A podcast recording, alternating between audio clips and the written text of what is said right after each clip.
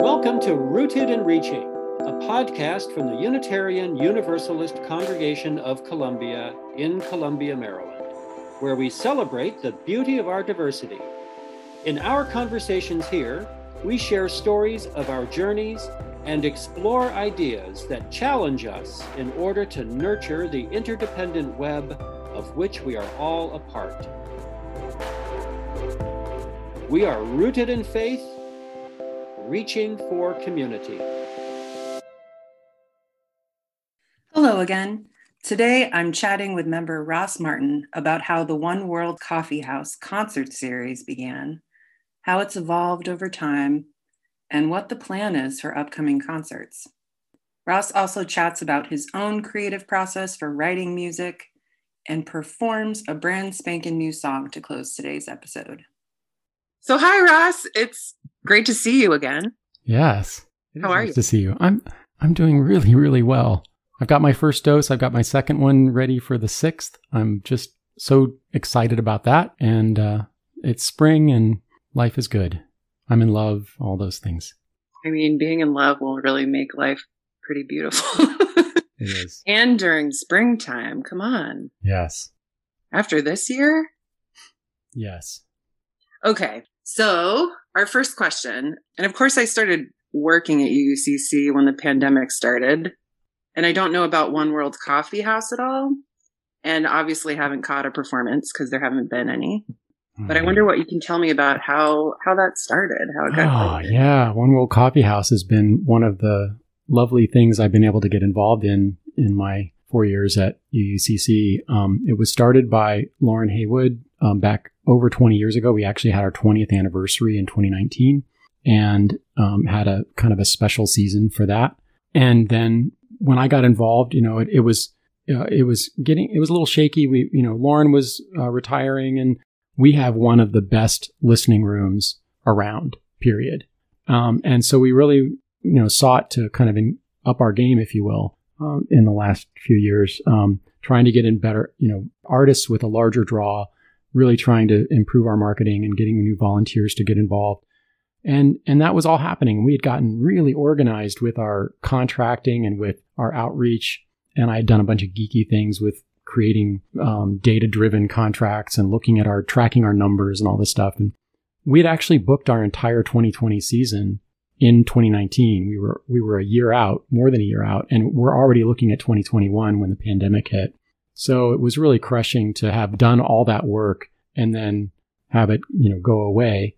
And we opted, you know, we talked a lot about, well, do, do we go virtual like some places are going? And, and we're also sort of lightly affiliated with this regional focusmusic.org organization that um, supports a number of venues. Uh, and there was just, they, they were doing virtual things and there were lots of virtual things going on. So it just seemed like one, one less thing to worry about for now. So we looked ahead and we are looking ahead. We are, we are having active conversations now about when we reopen. We do have a David Wilcox uh, concert that was rescheduled twice and is now scheduled for October uh, this year.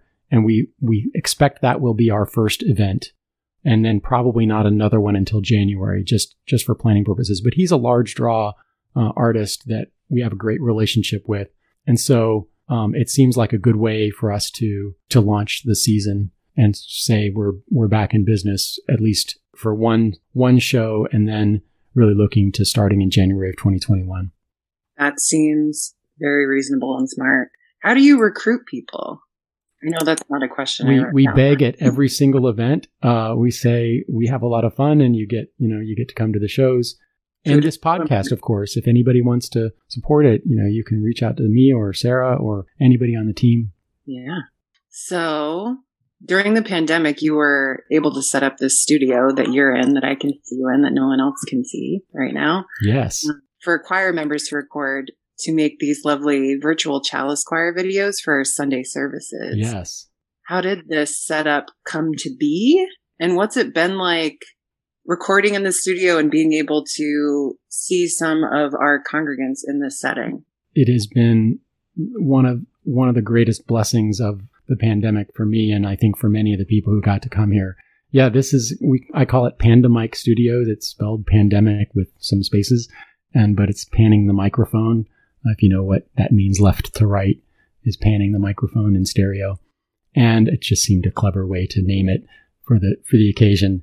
Uh, so this space, um, this this place I'm living in, this little cottage, is on the Lumens property, uh, members of UUCC, and and in the 70s, Larry Lumen now passed away.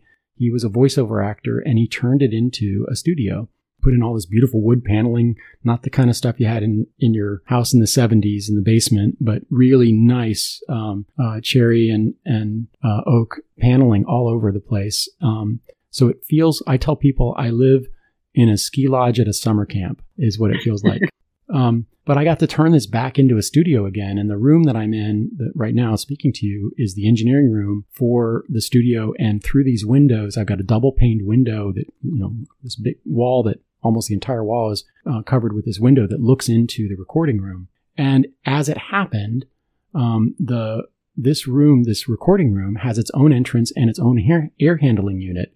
So I realized early on in the p- pandemic that I could use it to record people safely. They could actually walk in and we didn't have to have any contact at all. And I ran cabling through the wall where there had been cabling before uh, and was able to video people and record people safely from a distance.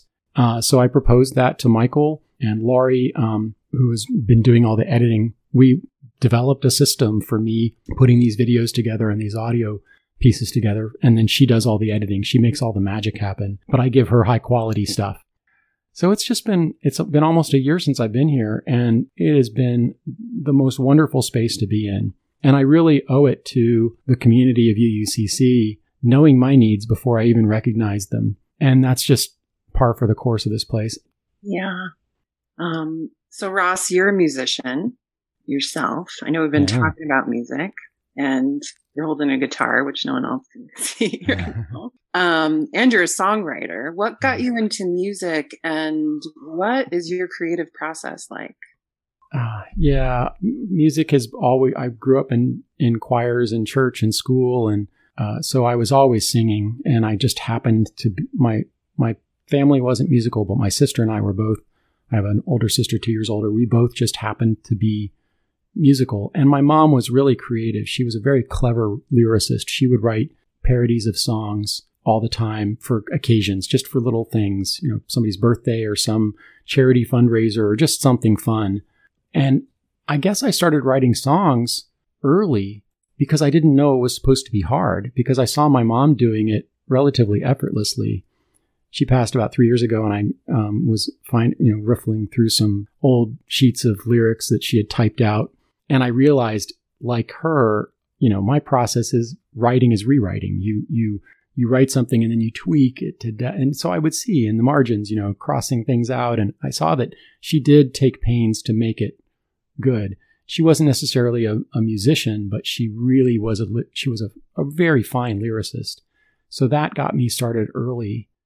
And and for me, songwriting is how I process my stuff. I love that there are other like Laura Solomon and others who write um, write so beautifully about their stuff and I, I'm that's what I do. I, I, I need it. It's it's a survival mechanism as much as it is anything else.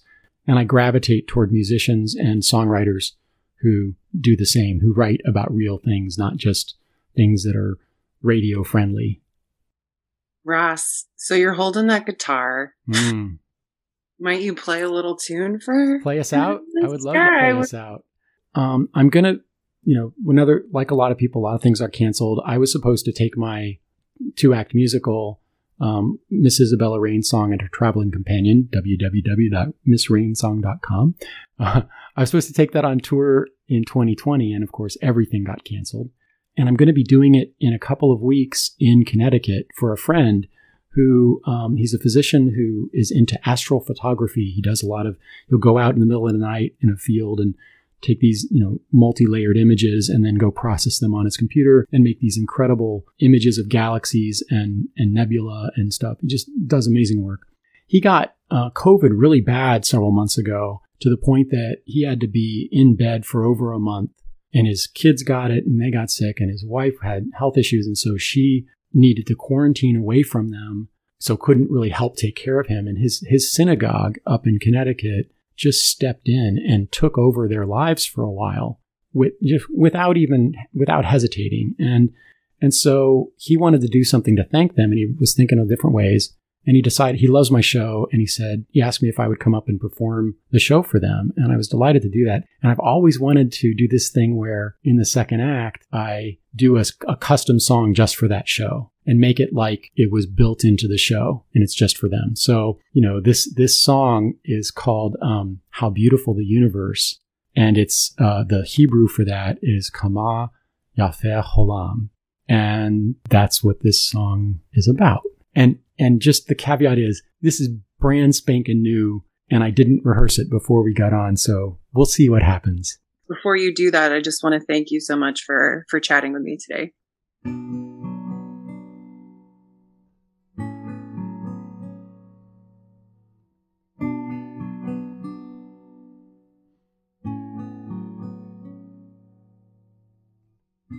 The night is quiet,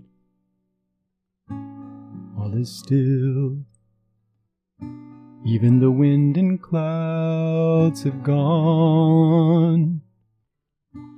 Here in this field, I'm chilled to the bone, but I am not alone. For tonight, my companions are the stars for tonight. I'm communing with Saturn's rings, the moons of Mars. Tonight, I'm with my friends. Though they be miles and miles from me tonight, I'm swimming in this sea I see. How beautiful the universe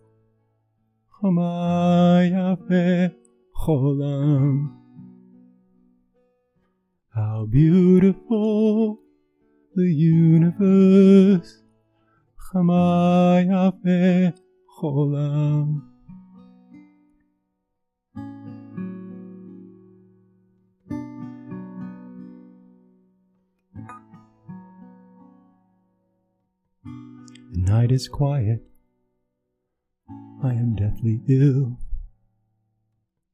Even my family has gone. Here in my bed, I'm chilled to the bone. Still, I am not alone. For tonight, my friends don't stay away for tonight. They help in ways I can't repay night after night. All my friends keep returning faithfully tonight. I'm swimming in this love I see. Science says we all are made of stardust. The stars of old are woven in our souls. So everything we do and say is tied into the universe. Every loving deed, a thread in the tapestry.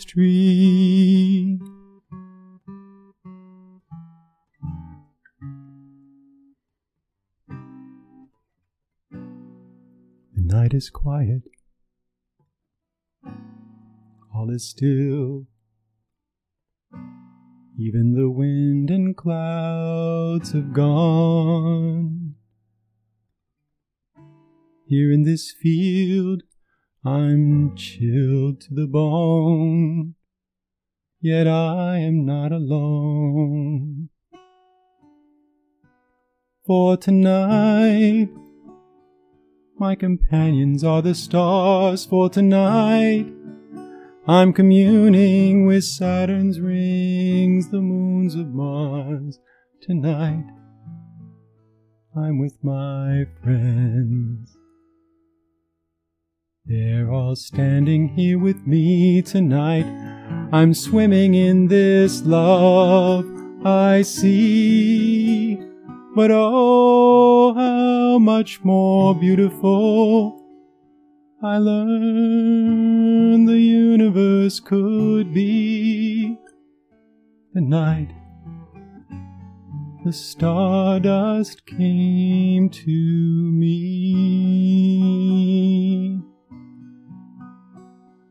How beautiful the universe, Chamaya Cholam. How beautiful the universe, the night it came to me.